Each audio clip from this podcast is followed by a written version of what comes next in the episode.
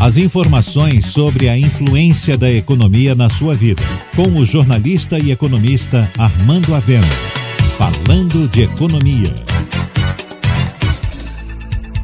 Os preços dos alimentos estão em alta. E quem vai ao supermercado já percebeu isso.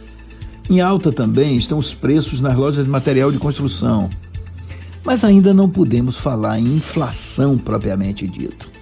O conceito de inflação supõe aumentos de preços generalizados, permanentes e em vários setores da economia.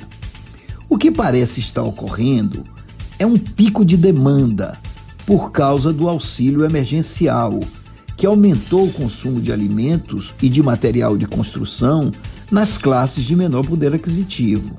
E também por causa do aumento na cotação do dólar, que tornou muito mais vantajoso exportar para o exterior do que vender no mercado interno. Parece que é um movimento pontual e, a princípio, vem a ideia de que os preços podem cair se houver redução na demanda. Mas o problema é que não há sinais dessa redução. Pelo contrário, vários setores da economia estão retomando as atividades.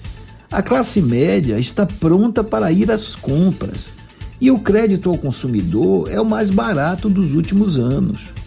Além disso, é preciso levar em conta que o dólar alto vai elevar o custo de vários setores e, se houver demanda, haverá repasse aos preços. Para completar, é preciso lembrar que o auxílio emergencial, mesmo pela metade, é um valor adicional que não existia antes da pandemia e que significa que o governo vai continuar colocando no mercado 25 bilhões mês, cujo destino será o consumo.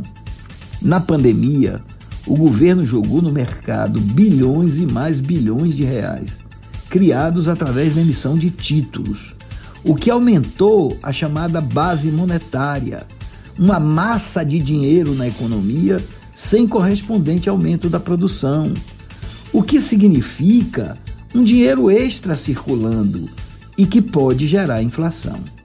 Tudo isso diz que o governo esfacelou a âncora monetária e que, se não se apegar com unhas e dentes à âncora fiscal, ou seja, o teto de gastos, a inflação pode voltar.